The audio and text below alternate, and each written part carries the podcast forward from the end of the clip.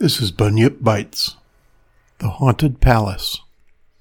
In the greenest of our valleys, by good angels tenanted, once a fair and stately palace, radiant palace, reared its head.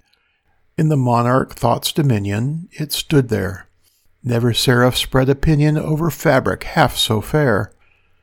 Banners, yellow, glorious, golden, on its roof did float and flow.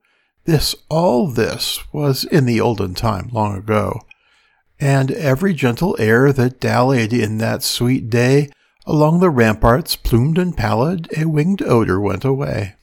Wanderers in that happy valley, through two luminous windows, saw spirits moving musically to a lute's well tuned law, round about a throne where, sitting in a state his glory well befitting, the ruler of the realm was seen.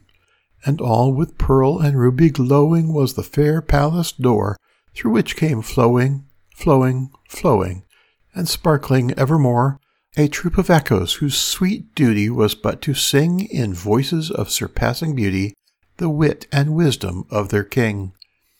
But evil things in robes of sorrow assailed the monarch's high estate, and let us mourn, for never sorrow shall dawn upon him desolate.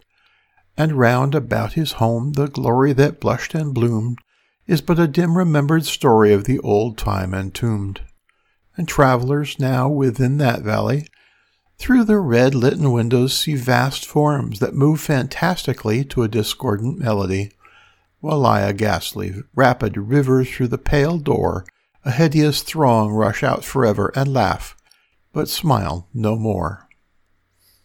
Edgar Allan Poe